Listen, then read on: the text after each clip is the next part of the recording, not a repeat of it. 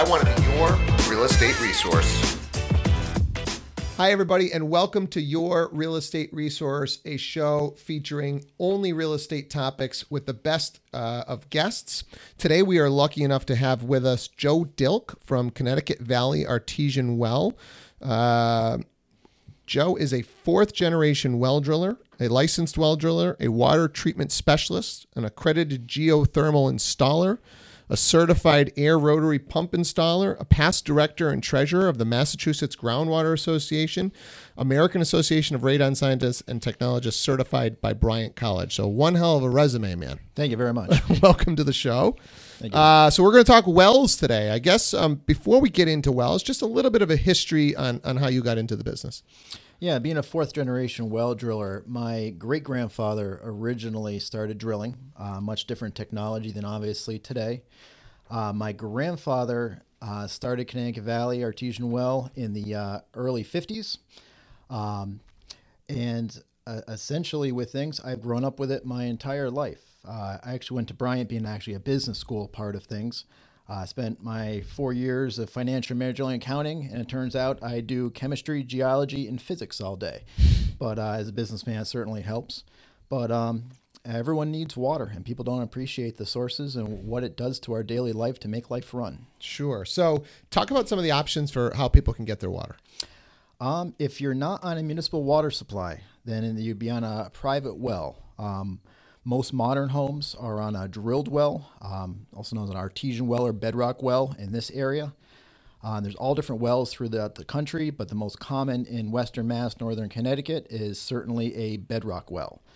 Uh, there are some surface wells still out there, also known as dug wells.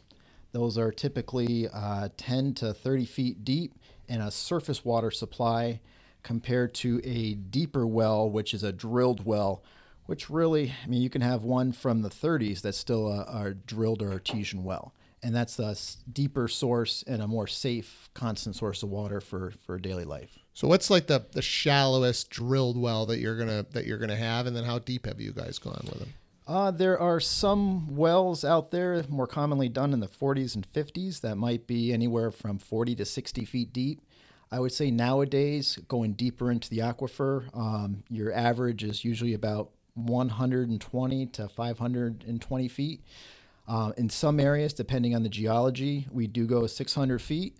Uh, for geothermal heating and cooling, uh, we've drilled past 1200, but you're not looking for water. That's for a whole different type of system. Okay.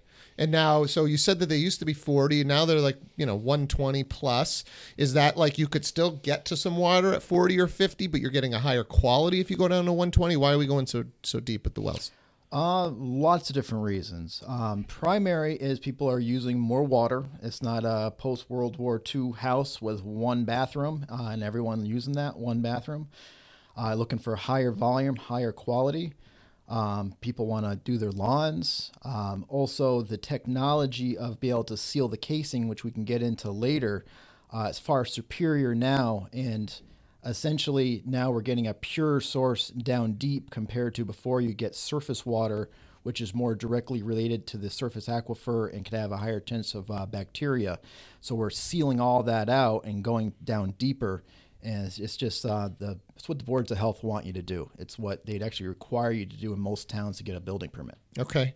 So how about safety right? So if i'm on you know if i'm somebody that's let's say used to a, a public water source and then i move uh, get a, a, newer house and now it comes with a well. Should i be concerned about the safety of the water that i'm drinking? Um, not necessarily concerned but certainly educate yourself on it and test to be sure that it is okay. Um, every water supply is, is different. Um, you know, even some, I mean, thankfully in the Northeast, the public water supplies are far superior than other parts of the country.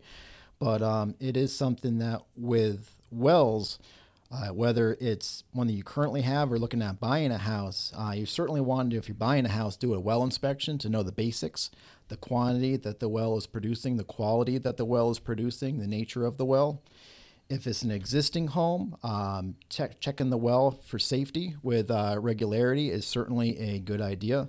Uh, Mass DEP, for instance, recommends to check for bacteria every two years and do a complete detailed scan, including heavy metals, every 10 years. Um, I bought my house in uh, Wilbraham, Mass back in 2007. I'm a water chemistry guy. I don't sit and test my water every year. I did a very thorough test before we bought it, and then before my uh, when we found out my wife was pregnant, uh, we did the well another test just to dot our i's, cross our t's, and other than that, you, you just um, you know it's education. You got to sure. make sure the water is safe to begin with. A bedrock well very rarely fluctuates in terms of quality. Uh, a surface well is directly related to rain and fluctuates throughout the season. Okay. So that's why it's a big difference between the type of well and the nature.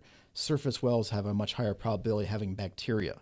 Because, for instance, it'll rain and it'll get into a surface well in you know 20 minutes to two hours compared to a drilled well the rain gets down there. That's how it replenishes the aquifer but it's more like 200 to 2000 years and the earth filters it. So that's okay. why we're going down deeper into the bedrock aquifer. Um, the testing that you're talking about do you guys actually do the testing or are you just well installers and repairers etc we test the water um, in-house and send them out to labs so depending on what we're trying to test for um, we'll do a basic 11 item mineral test for people. When it comes to safety and potability, um, it's actually required that's being done by a state certified lab. So we have the ability to take it. We are licensed to take the samples, but we would bring them to a uh, certified lab, whether it's in Massachusetts or Connecticut. Okay. Um, and then what about the treatment after? Let's say you, you you know do this test, it comes back, it's got problems. Yeah. Um, most wells are actually beautiful. There, there's not an issue. Um, more common than not is cosmetic in New England. You can have uh, some hardness and iron. Uh, if it did have health related items, um, in the very few that do, but the ones that I run into, being a water treatment specialist, if you had, uh, you know, naturally occurring lead, arsenic, radon, things like that, you would remediate accordingly. So there are um, literally hundreds to thousands of different types of, of of systems out there. So it would be tailored to the individual water quality, the family's needs, the operating pressures, volume, stuff like that. And so it's really tailored to that. It's not just a one size fits all. And are, are most of the time you're treating the well, or are you putting a system inside, like a filtration system that's you know sits inside the house? What are the different options there? No, that's a great question. The uh, in most cases, it's going to be inside. So it's a point of entry system, meaning it's coming, the, the water's being pumped into the house, and before it's distributed throughout the household plumbing, it's treated at that point. Um, there are some occasions where something is actually put around the submersible pump. For instance, if you have sand, there's a sand separator that can go out there. Um, in some cases, there is well augmentation that can be done. Say, if you had a casing that was leaking, you can sleeve uh, put a pipe within a pipe to do some some treatment there. But in most cases, whether it's uh, inline filter, softener, um, other types of remediation, it's all going to be inside before it gets distributed. And typically, for instance, you wouldn't soften water going to the irrigation system. It's mainly for the household use in your potable supply. So while we're talking irrigation, are you know people able to do that out of one well? Do you recommend a separate second well in order to do that? In most cases, um, it's one well, at least with a, a, a modern system. Uh, irrigation, frankly, is going to use far more water, require higher volume, higher pressure than normal household use. So if it can take care of the irrigation, it can certainly take care of, you know, three and a half, four bathroom house. Um, with a modern constant pressure system, what we can get into later, uh, when the irrigation system is going, uh, this pu- system, the pump will actually speed up to maintain that same pressure.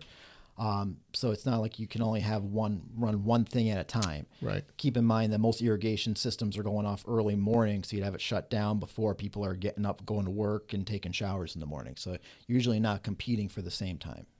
Um, let's say I'm I'm the town water, uh, but I want to do an irrigation system, and I'm trying to you know save some money. Is there a like a cheaper well that I could do just to do my irrigation system, or do you have to do the 120 feet down full well, etc.? Yeah, in most areas, you're going to have to put in the bigger wells.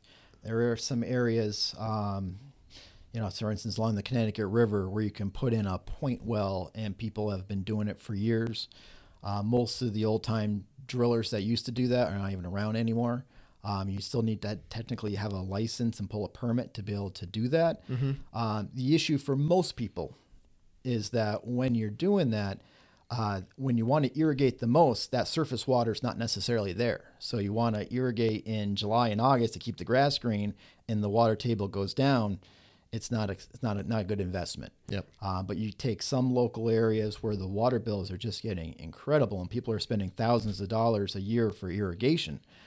Um, then you just got to look at your return on your investment. Uh, you know how many years it's going to take to pay for it, and you raise your value of the house accordingly, and you're independent. Some people decide to get completely off and don't want to have the chlorine and fluoride from the town, and they just go completely on the well. And that depends on the town if they'd even be allowed to do that. But you can almost always drill a well for irrigation. And in most areas, you know, people want to be able to be off the grid, or if they're off, Yeah. the, especially if they're in the off municipal water supply, they want to able to have a, a nice modern system, high quality and high pressure. It's, Well, we're coming up against the break here, but one question we just kind of talked money a little bit, and I know the, the prices are going to be all over the place depending on what type of soil you have, et cetera, if you hit some ledge. But ballpark, somebody wants to uh, put a brand new well system in, they want to do their whole house and the irrigation. You know, what might the range that somebody could be looking at to do that? Yeah, it depends on with the building project, you know, what people are doing, if they're hiring independent people for the electrician and trenching. But normally you might be looking, you know, seven to fifteen thousand dollars with a modern high pressure system. It can be less. Uh, it can certainly be a little more depending on you know what you're looking at. It all depends on the geology. Some areas we'll look up. We did every well uh, on the street, and they're all 200 feet. Other ones we do it, and the geology makes it all the wells are 500 feet. When you're Yeah. you're paying by the foot, so it can certainly uh, it gets uh, more costs and also bigger pumping systems, so the cost reflects that. Yeah, and then just quickly, what about just to run that pump? What are people looking at an annual cost once they've installed it? Um, I've actually never had any numbers on what it costs for for um, for the power. I could certainly Fairly minimal. Oh, absolutely. Yeah. a, a modern variable speed system, it's a three phase motor. It's about as efficient as you're, You're going to get. get, yeah. Uh, compared to the older pumps that are in the basement that are, you know, uh, called a jet pump. They were state of the art when they went in, but technology's come a long way. So high pressure systems are extremely efficient. Listen, Joe, ton of great information. Uh, we got it. We're up against the break here, though. Quickly, if people want to get in touch with you or have additional questions about their well, what's the best way to do that? Uh, you can uh, uh, go to uh, wellandpumpservice.com uh, or you could be able to go ahead and uh, go to 413 525 7656. That's 413 525 7656.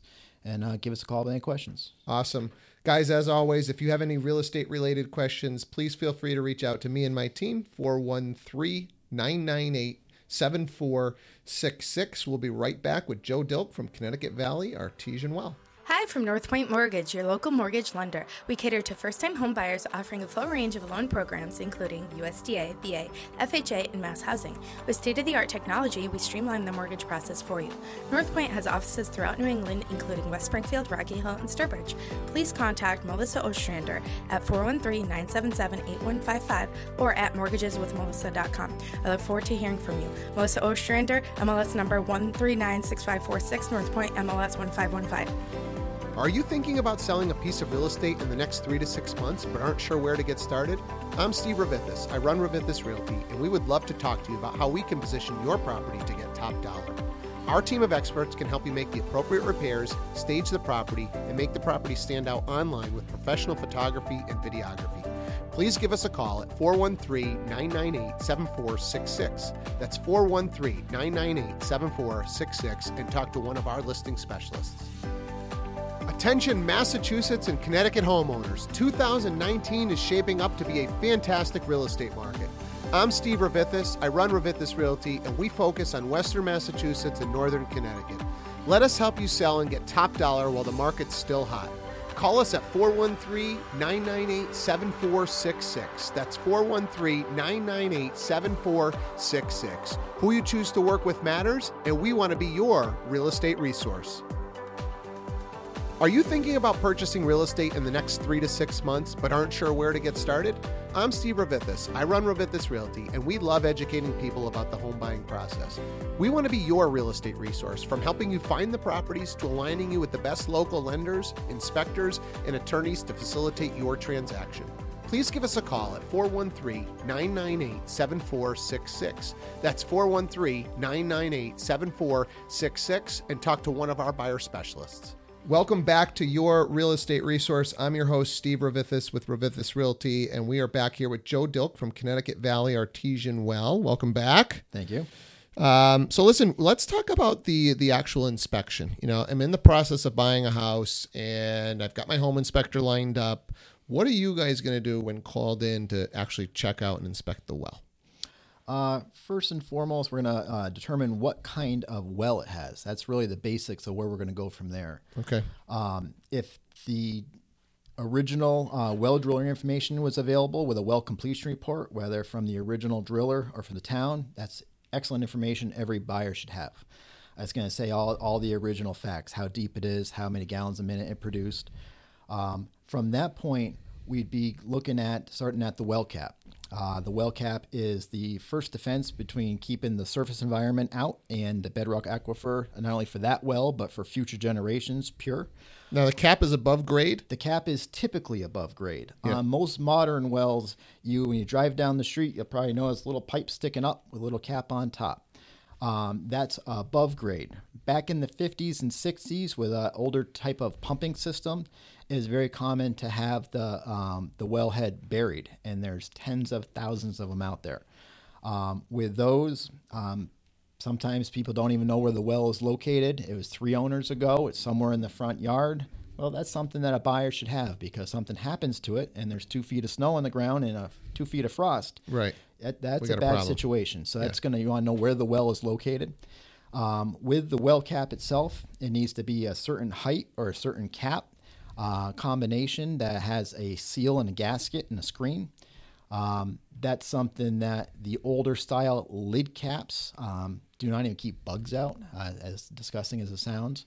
It's very important to be able to have a well cap with a proper seal and that's going to be dependent on what kind of well it is, obviously. So, as much as I don't want to have a pipe sticking out of my yard for the well, it's it's in your best interest to have a pipe sticking out of your yard. It, it is. Um, there are ways to, to change it with a, a different type of cap that's just below grade. As long as this was not a flowing well, meaning water flowing out the top of it, they got to redirect. Uh, if it's not a flowing well, you can actually have it where um, almost like a irrigation valve box. It's the green box yep. that's flushed, so you don't have to dig anything. You just have to dig to you know dig the snow off to okay. be able to have access to it. Okay, um, that's really um, a very nice way to be able to have it, so you don't have a pipe sticking up. Okay. Other times people will put bushes around it, or if it's in the side, like mine's off by the edge of the wood line, so it's not a you Big know deal. not a deal at all. Okay. Um, but it is something that um, there are different options depending on on things. With the well inspection, uh, we'd also, if it's a submersible pump, we'd be checking the pump electrically, checking for ground, checking the ohms, checking the amps. Uh, without having to pull the pump up, you can say, okay, it looks like, boy, there might have been a near, you know, lightning strike and there's some damage on it. It doesn't mean that it's not going to run. It's just a good thing for a homeowner to know that's okay. The pump has been compromised somewhat. Can't tell you if it's going to run for two more weeks or two more years, but still good information. Uh, we check the tank for corrosion uh, to make sure that the bladder inside the tank is still competent. Um, we also would check the tank, water. Tanks are always inside. Would they ever be outside? Um, they're almost always uh, inside. Inside. It's something that you don't want to you know, freeze. There are seasonal houses, cottages that can be winterized to be able to have it, uh, but there's going to be a tank somewhere. Okay. Um, with the uh, inspection, we'd also be going ahead and uh, recommending testing based on the type of well and the local geology in the area. Um, that's something that when you do the inspection, the uh, the groundwater professional is a very key resource to be able to know because they're going to know the rock and what to check for, not just for cosmetic things, but for health related items. Now, you guys like sticking? I mean, these wells could be hundreds of feet. You guys sticking a camera down because that the, the pump is all the way down at the bottom. Yeah, typically twenty feet off the bottom. Okay, so you're sticking like a camera down there. Are you gonna be able to tell me the make, the model, everything on that pump, or how, or just literally if it works and the power and? Typically, we're looking at just the um, the actual electric um, capacity of it, of okay. how it's working. Uh, it'll check the wire if there's a, a skin on the wire. Um, we can certainly pull the pump. We have that available to do. I got a crew of guys that can do it. Most people um, aren't necessarily looking to spend that much money. Um, if they're going to make a decision on testing one thing or the other, a basic well inspection, water testing is the first priority. Um, typically, people have the information, you know, whether um, the well driller has their sticker on the tank or on the well cap, or if the town has a record of who did it and they can contact them and find out. I mean, our service records go back to the 50s. Okay. So I can tell you, you know, how much we paid for gas back in 1953 for the drilling machine. That's how detailed our our our. our And so you got you information got is. this pump sitting at the bottom. Yep. And then you got a pipe that's going to run up to get it to that uh, to the cap, right? And how big of a pipe are we talking about? It's a one inch line that runs from the pump itself up, and then the water doesn't go up to the cap. The water actually goes through the side of the casing below the frost line so it doesn't freeze. Okay. And the electrical wire comes up to the surface and back down. Okay. And then the cap is just there for access. Exactly. Okay. Access, it, it's in line vertically, uh, so you can pull the pump uh, if need be. Even a top line pump that lasts 20, 30 years, eventually you can get tired. Yep. Um, if it got struck by lightning, um, wells can get hit by lightning. It's one heck of a lightning rod. Um, but it is something that uh, from that point, the water is just brought into the house, goes into the well tank, and then it's controlled with either a conventional pressure switch or um, a device that controls the pressure. Okay. And we talked about the, the submersible pump, but there's also another pump called the jet. Yeah, a jet or suction pump were really used 40s, 50s, 60s, early part of the 70s. Um, from that point, it converted to submersible pumps. The jet pump was in the basement and uh, was either purely sucking the water out of the well or had two lines going out. One line pushes in order to bring more, more water back in. Okay. And there's still thousands, thousands of them out there. People will sometimes want to be able to take that older system and convert it to a uh, submersible pump. Submersible pump can just produce higher volume, higher pressure, and more dependable. That, that's basically our, our modern day high pressure system. Um, the submersible pump i was one step in the in, in the process, and now the electronic controls that gives you a high pressure is called a variable frequency drive. That's what gives you the constant pressure. Instead of the pump turning on at uh, 40 pounds, building up to 60 pounds, um, it's like a light bulb. It's the pump's either on or off, filling that tank. A modern system has a control that senses the pressure, and say it's at 75 pounds, um, someone turns on the water in the house, and the pump will say, "Okay, I, I need to run faster," and so it revs up and revs down to give that constant pressure. So it's more like city water. Gotcha. Gotcha. Very nice. Um, how can I raise the pressure of my existing well if I don't love the pressure that I'm getting now? Uh, depends on the t- kind of pumping system. Um, on some systems, you can just put in a, a larger tank to run it, say, another 10, 20 pounds higher. Um, you can't just crank the pressure up without having a bigger tank because you'll actually take out the motor by something called short cycling. Um, the more appropriate way to do it in the past 15 years, 20 years, uh, is to be able to go ahead and to convert to that VFD drive. Um, you can either take your conventional submersible pump and uh, run it with uh, controllers, and it's just like putting a transmission on. It's just controlling the flow. Other times, say, okay, that original pump isn't necessarily ideal, uh, and you might want to be able to start from scratch and pump. You know, if you wanted to able to irrigate an acre or two of water, you might want to put in that drive in addition to a different combination of uh, impeller and motor combination. But oftentimes, you can just go ahead and just my house in Wilbraham, I've been going ahead with the same pump that was installed in 95 for the previous owners. In the past 10 years, I've been cranking high pressure with that original pump without ever pulling it. I've never issues. pulled it once. Uh, let's talk a little about uh, the treatment industry, right? So, what are the options out there? What's changed over the years? Typically, um, you know, if you needed something, uh, a inline filter is the most common application. An inline filter is for grit, actual physical material. Uh, say if you had little particles of uh, bedrock coming through. Um, a second most common system would be a water conditioner. Water conditioner does three things very well. It pulls out hardness, it pulls out iron, it pulls out manganese. Um, that is, you know, one of many, many different types of systems out there. A uh, acid neutralizer can raise the pH up, and I can go on and on on each level. But it is something that the most efficient systems nowadays are all energy efficient. Um, compared to a softener in the 70s that go through a tremendous amount of, of salt and wasted water, the new ones uh, would be able to actually run for um, several years on what an old system used to only run on a month or two on. Um, another common system is uh, ozone. Um, that's something for treating iron or hydrogen sulfide. It leaves no residue. There's no chemicals you have to do. It generates its own ozone. That's what bottled water company plants and towns would use. Instead of having it for a town, you have it for your own private system, and it really makes some beautiful water. So these sound like very complicated systems between the inline and all these filtrations and the softeners. Why can't I just deal with, you know, I got the filter in my fridge and I'm just getting all my water out of my fridge and, and have safe drinking water that way? Yeah, that's an excellent question. The uh, fridge filter is really meant for cosmetics. Um, it is typically a carbon, a granular activated carbon cartridge that's meant to improve taste. Uh, it's very good at what it does. It pulls out chlorine out of city water, which is its primary application. It can improve the taste of some well water because carbon's excellent at absorbing things.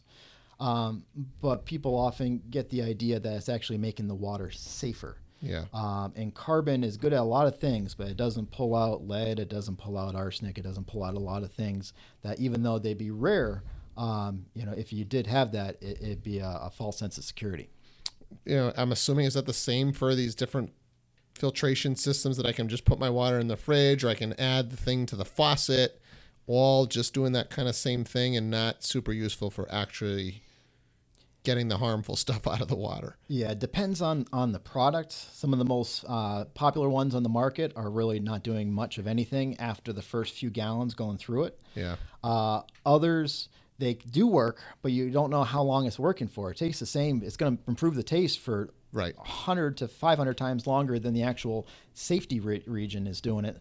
So you don't actually know. You're better off if you have an actual issue with a contaminant, you're better off to have a specialized system that you know when it's working and what it's producing. Joe, we're up against the end of the show here. Just quickly, really appreciate all your time in educating our listeners. Best way to get in touch with you before the end here. Uh, you can uh, give us a call at Connecticut Valley at 413 525 7656. You can just Google, Google Connecticut Valley Artesian Well or go to wellandpumpservice.com. Awesome, man. Thanks so much for being on the show. Guys, as always, our number 413-998-7466. I'm Steve Ravithis, and I want to be your real estate resource.